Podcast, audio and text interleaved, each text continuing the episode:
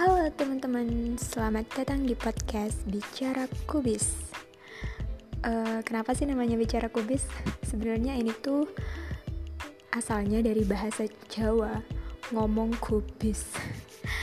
Terus, om bisa terjemahin deh ke bahasa Indonesia, jadi Bicara Kubis.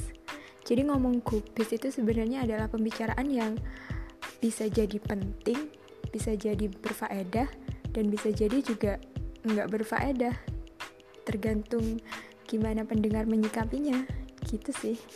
So selamat mendengarkan